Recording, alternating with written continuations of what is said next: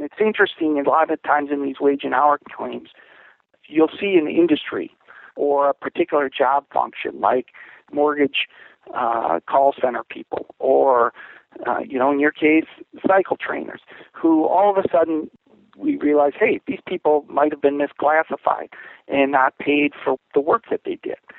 All of a sudden, there'll be a, slew of cases, and uh, Mr. Oram is probably on the front end of this for for your listeners, where there'll be a legal determination based on his situation about uh, where does he fall? Is he exempt? Is he non-exempt? And is he entitled to overtime? Is he not entitled to overtime? Or entitled to be paid additional hourly pay? And at what rate for the time that he was performing these other duties?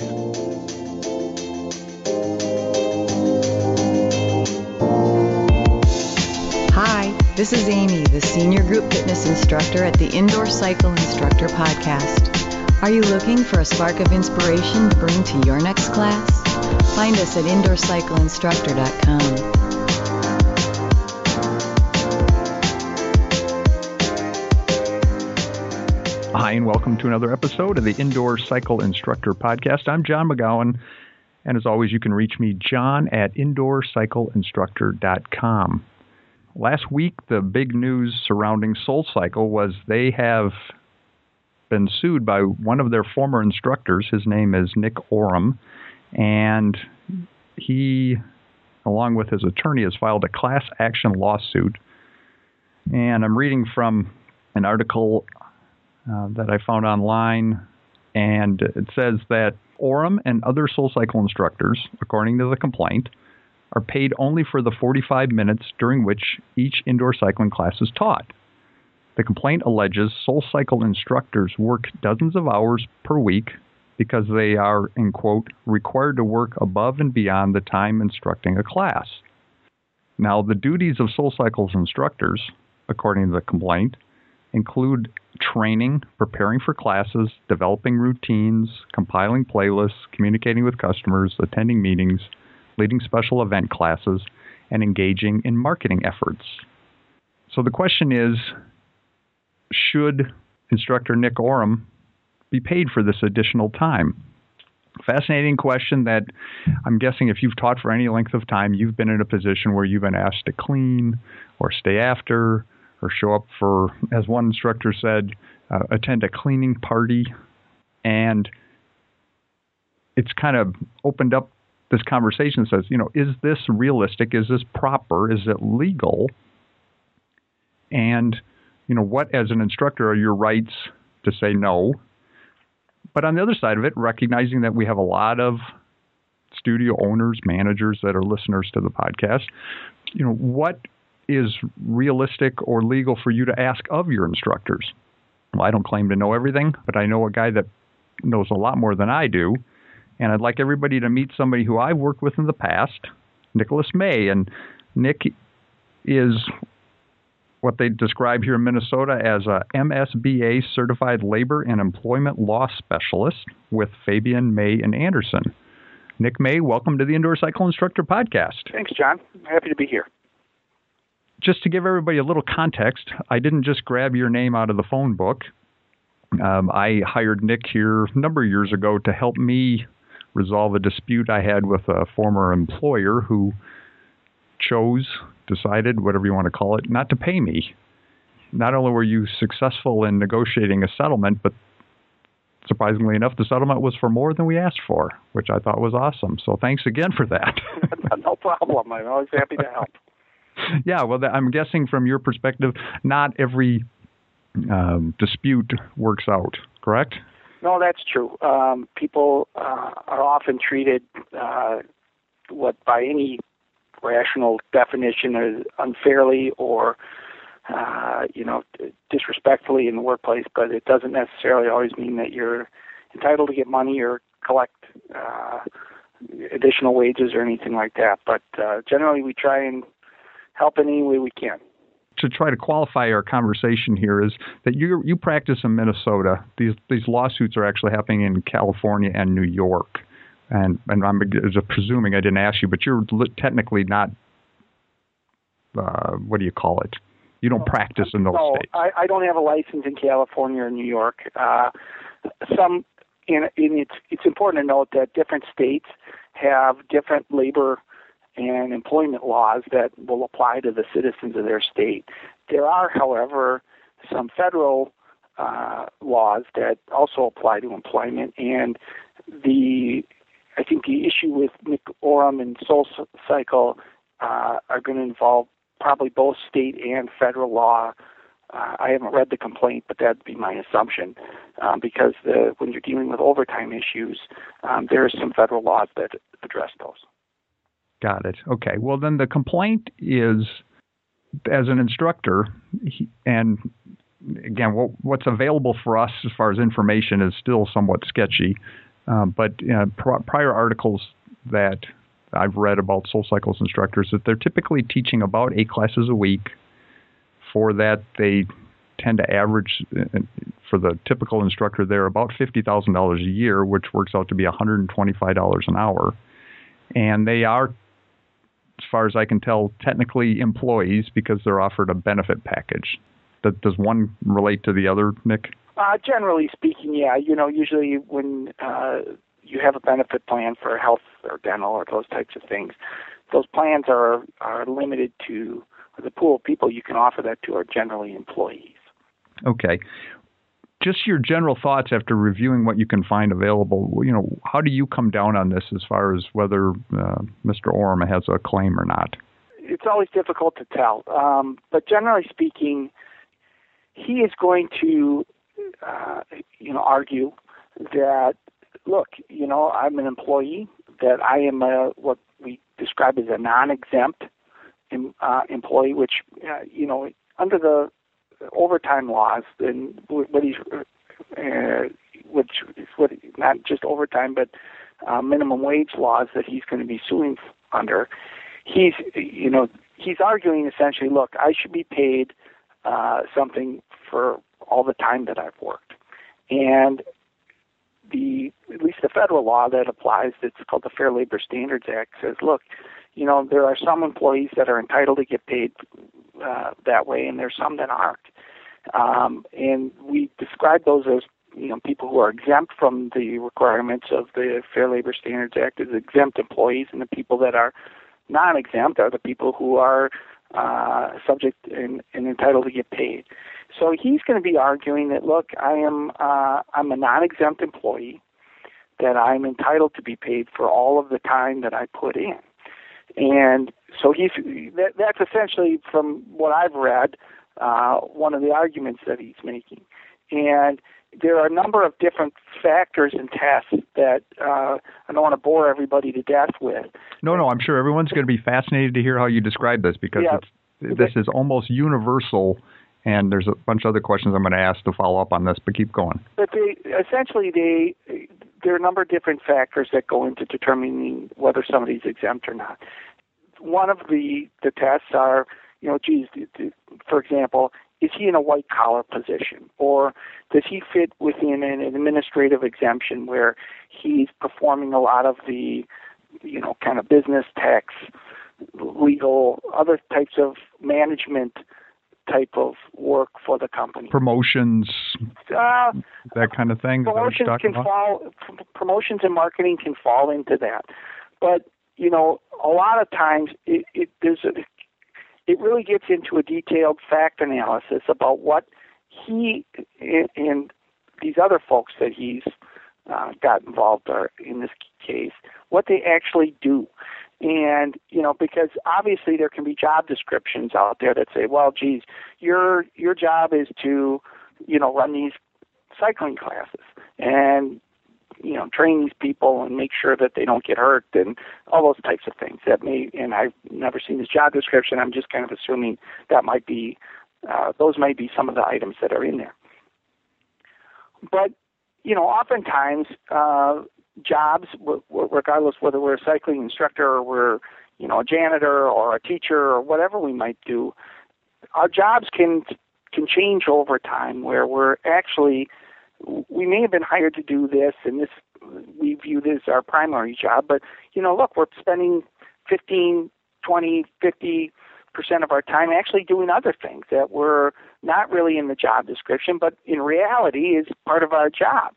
And I think what he's arguing is, look, you know, I am an instructor, uh, and I have to go teach these classes, but really, I'm being asked to do a whole bunch of other stuff for this company.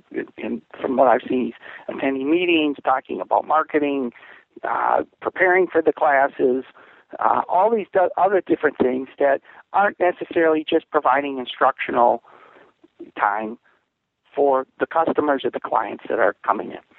And he's saying, look, uh, I should get paid for that. Those don't fall in some of these administrative or other exceptions that might exist, and I should be paid for that time. It's not a very distinct line. Absolutely not. It's it's a very cloudy line. Correct. Yeah, because as I'm because you're speaking here, I'm thinking, okay, what do I normally do? And you know, the thousands of people listening to this, you know, are thinking the similar thing in that, okay, I teach a class. I'm scheduled. I taught this morning before I got back here, and the class is 45 minutes long. Okay, but to to teach that class, I have to be there 10 minutes early or so to help people. Before that, though, I had to prepare for the class.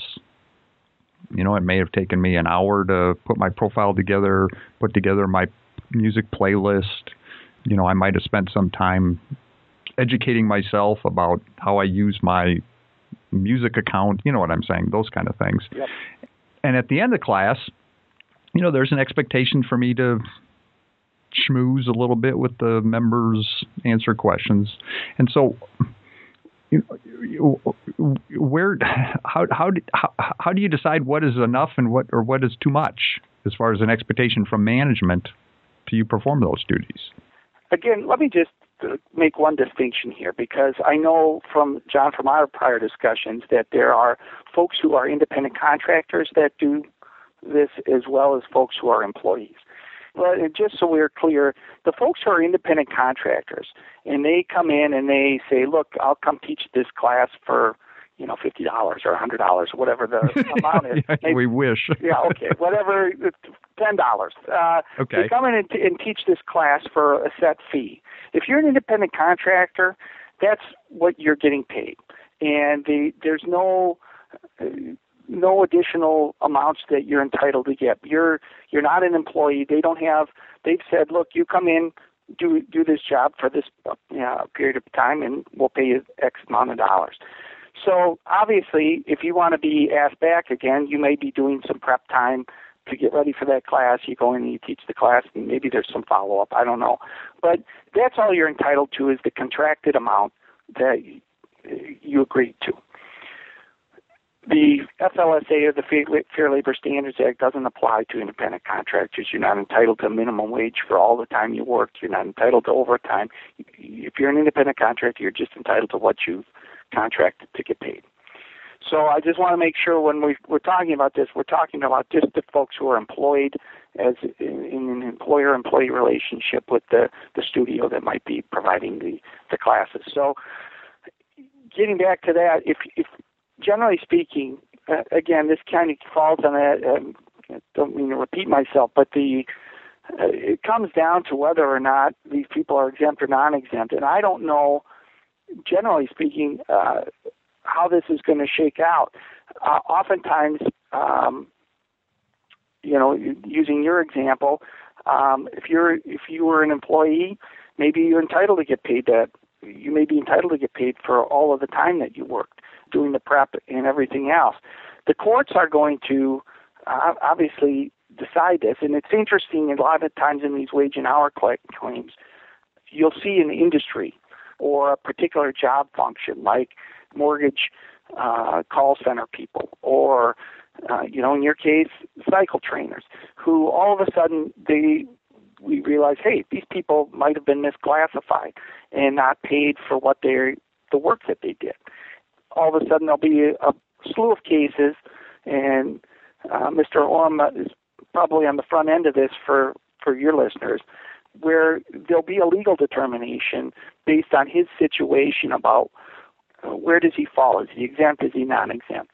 And is he entitled to overtime? Is he not entitled to overtime? Is he or just additional hourly pay? Or or entitled to be paid additional hourly pay and at what rate for the time that he was performing these other duties.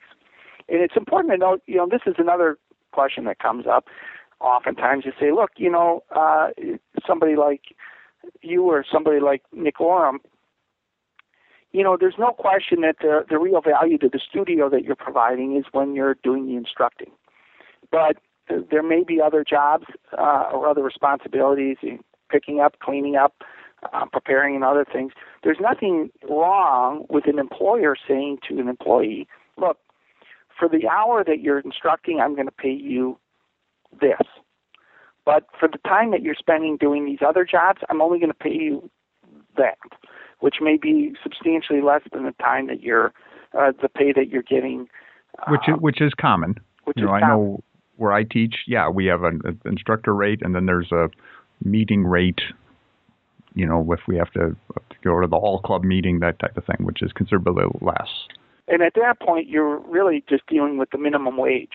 Uh, are you satisfying the minimum wage uh, requirements, or uh, the other argument is, you know, was was there a um, some sort of agreement that look, really, you were going to be paid your uh, class teaching rate for everything, you know, and and that again gets into the minutia of a particular deal and particular conversations and particular past practices at different studios.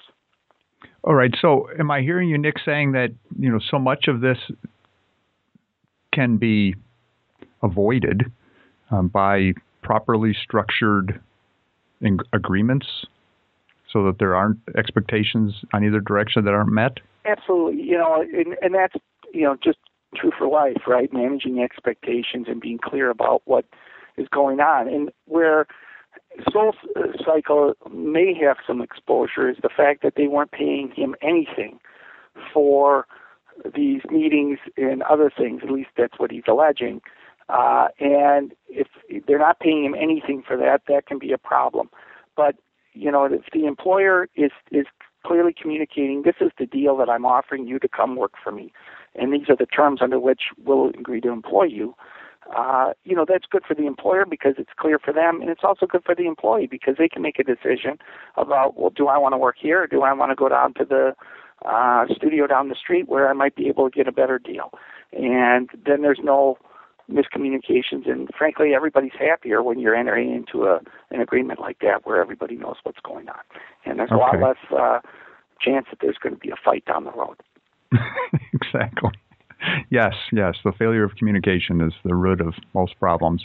Um, could it be that Soul Cycle's saying that you know that to their instructors saying, "Look, we're paying you this enormous rate," and, and understand, Nick.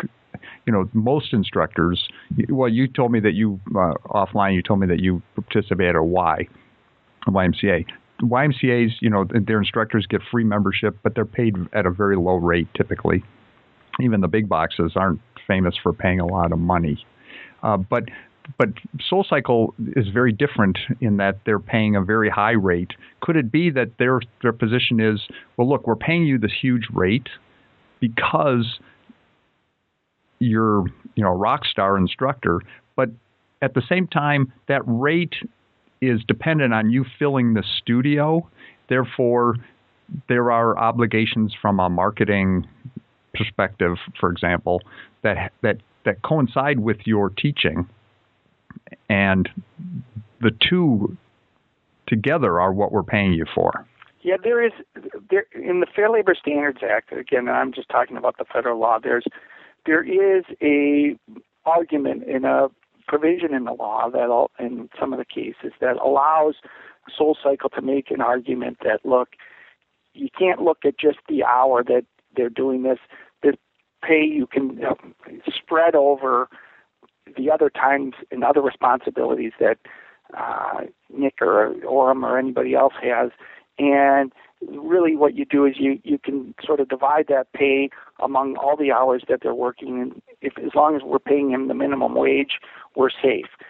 I don't know how the court's going to come down on that. That's one of the arguments that Soul Cycle may make. I don't know how successful they'll be making that argument. Um, again, it, it all is dependent on sort of the expectations, the job duties, and, and other things.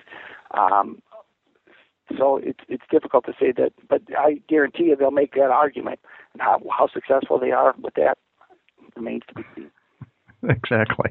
Right. All right. So again, circling back to this whole thing about expectations, if if you're listening to this and you're a manager or a studio owner, your recommendation then Nick would be to make certain that you're communicating with your instructors, your employees, exactly well, what their job descriptions are? Really, the first thing to do is this: is is do an honest audit and assessment about what these people are doing for you. Right? You know, you can have an understanding about what their primary job duty is. Look, you're an instructor. Okay, so you know you can say that and think to yourself, well, really, what they do is instruct all the time. But if if they're at the studio for 40 hours a week and they're only teaching for 10 of those hours, is an instructor really the main thing that they're doing? What responsibilities do they have? Are they, you know, it could be that they're they're you know cleaning the toilets. All right. On the other hand, they could be doing the bookkeeping. Uh, I you know, it can run the gamut from all sorts of different things, and it's it's good to do an assessment uh, make sure the job descriptions are, are accurate, and go and, and if you have some questions about whether, geez, am I paying these people properly? Uh, you know, here's here's their shameless plug for lawyers, right? Is you you should consult with an attorney uh, and just say, look, here are the different jobs uh, or different categories of employees I have. Here are their job uh, descriptions.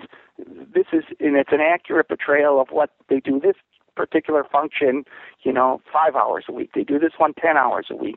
Tell me what are my obligations for paying them during this period of time, that period of time? Do I have to pay them overtime? You know, all those types of questions.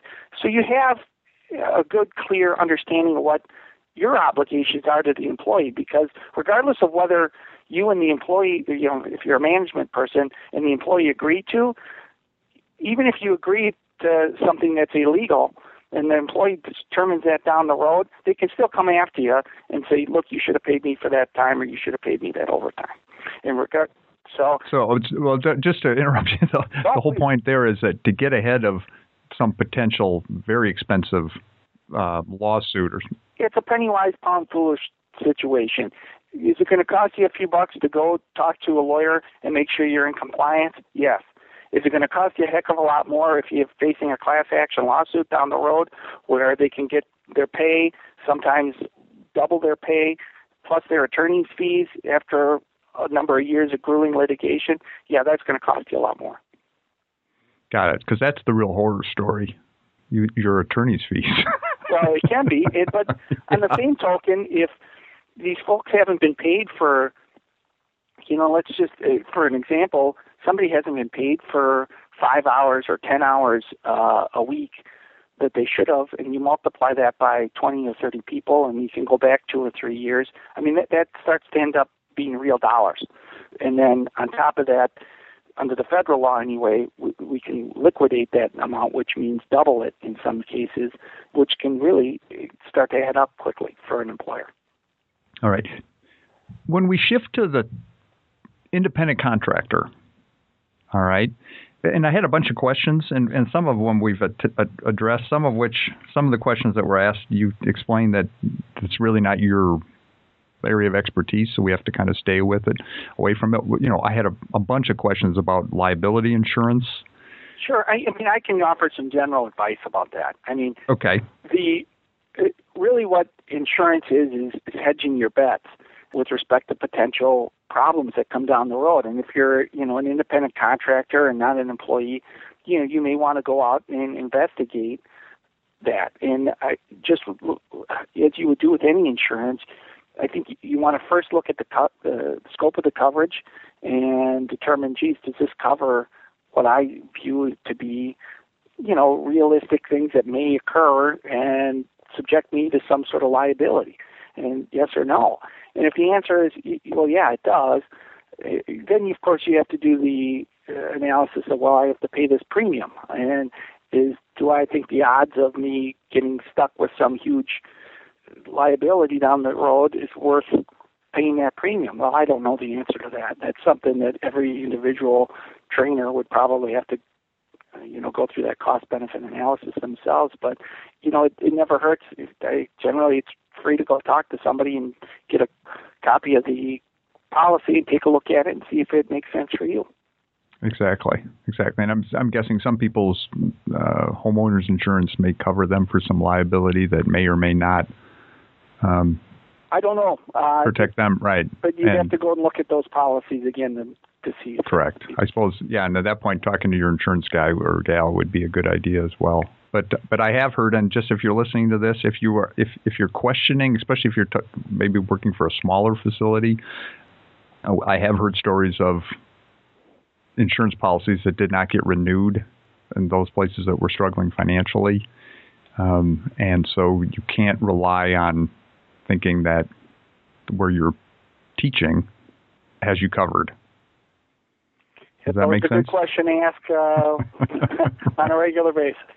Right, exactly. Okay, well, then there's another question I had, Nick, was again, speaking as an independent contractor, can the business make demands on you as far as say what you wear and those type of things if as an independent contractor there it's kind of a sliding scale right i mean the, there's there's a number of factors in determining whether somebody's an employee or an independent contractor and oftentimes in litigation that can become actually a flashpoint and something people are fighting about because uh, you know your your rights and obligations may change depending on how you characterize this person.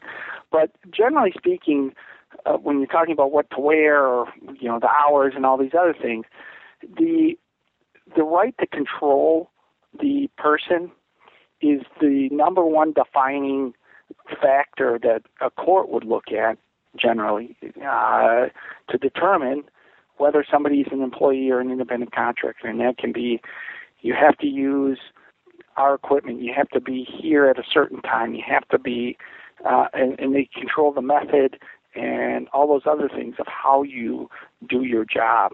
And so, you know, requiring somebody to wear a uniform that, which is when they're, I assume, uh, is another way of putting, you know, you have to wear whatever they're telling you to wear that says, you know, I work for ABC Studio or something like that you know that would be a, a factor to take into consideration.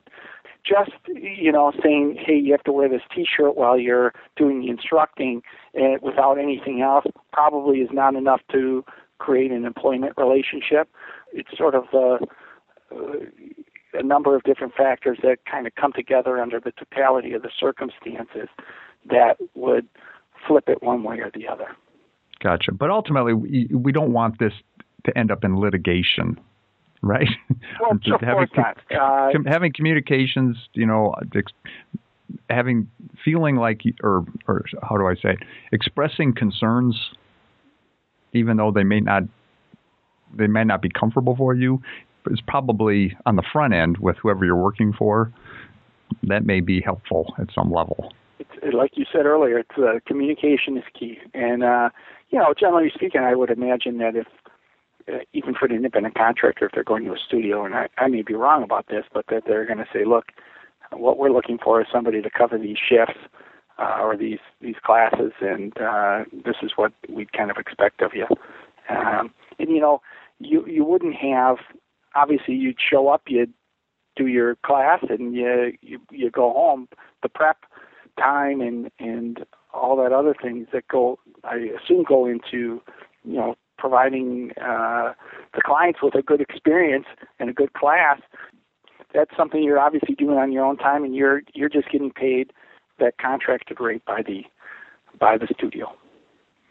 It's common for an instructor, to, as I was explaining, to have prep time in advance of teaching their class. Yep is there a claim to that time? Say I okay, so I'm teaching an hour this morning, but I spent an hour preparing for it. Is there some claim that I would have to say, well, wait a minute, you need to be paying me for that extra hour of prep that I was doing? If you're an employee, arguably you should be getting paid for that time. And again, there's exceptions to the, the FLSA, but generally speaking, if you're an employee and you're performing work on behalf of the, the employer, you should be getting paid for that time. If you're an independent contractor, however, no, you're not entitled to get paid extra. You're instead, you know, each contract is sort of looked at as a one-off, where you're coming in, you're teaching this class, and you're getting paid X, and whether what you have to do to prepare. You know, the employer can't control that. Okay, that's one thing. They can't tell you how you're going to prepare or, or anything like that. But uh, on the flip side, you don't get paid for it either, or or you work it into your contracted amount. You know, you say, look, I'm, I'm I know I'm going to be doing, you know, some time, so in my own mind, I'm going to raise my rate to cover that. You know, that's the other you, you deal with that. I draw the correlation when I met my wife Amy. You know Amy, you've met her. Um, we call her the senior group fitness instructor here at the podcast. When I met her, she was a flight attendant, and flight attendants historically, well, there was a time when they got paid very well for what that they do, but that all changed because it becomes became such a glamorous job that they realized, well, we don't need to pay these people anything because they just want to be flight attendants. And so there's there's the potential for I don't want to call it abuse, but uh, it, it, it borders on that. I think the same thing happens here with instructors. You know, we derive value just from the being able to say we're an instructor. So many of us get free memberships at our club. It does create kind of a potential for abuse. Uh, well, it's it, it really comes down to supply and demand, right? I mean, right. it, it's it's an economic thing, and there's you know you some people might label it abuse, but you know at the same time the studio is going to turn well, around. They, say, well, because all my questions they all have the same word: take advantage of me yeah. on them, and that's kind of what I'm getting at. It may not be fair, uh, and it may not be right, but it doesn't necessarily because you're competing with these folks to get the work, and there might be somebody out there that's just doing it for the love of the thing and and all the mm-hmm. rest. Which is defines many of us. Yes, um, you, you know, it doesn't change the fact that or, or, or create some sort of legal liability because the service you provided in in your mind or somebody else's mind is worth more.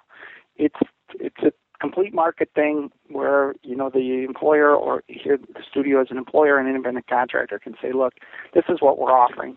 You guys, are, when you guys are agreeing to do it for less money, or uh, and that's what the market is bearing, that's the way it is. And unfortunately, that's you know that doesn't have anything to do necessarily with uh, the wage and hour laws. It's just kind of supply and demand. Well, Nick May, thank you. Enjoyed all your commentary here on this, and uh, we're going to keep our eyes open and see what happens with our friend Nick Oram and Soul Cycle. Um, but again, so thank you f- uh, for your time, Nick. Thank you, John. Thanks for listening to the Indoor Cycle Instructor Podcast, the voice of indoor cycling. You can find us at indoorcycleinstructor.com and we're in the iTunes Music Store. Search Indoor Cycling and subscribe to our free podcast. Now, if you're like most instructors, you're struggling with finding the time to create the perfect class profile and the music playlist to go with it. If that sounds like you, consider a premium subscription to ICI Pro. We've done all the work for you. Inside ICI Pro, you'll find the largest collection of comprehensive class profiles for teaching conventional classes, classes featuring heart rate, and also power contributed by the most diverse collection of master trainers and rockstar instructors on the planet. Every profile includes a complete music playlist we guarantee your class will enjoy. Combine ICI Pro with Spotify, and you could be ready to teach an awesome class in minutes. Visit indoorcycleinstructor.com forward slash pro and start your no risk trial subscription today.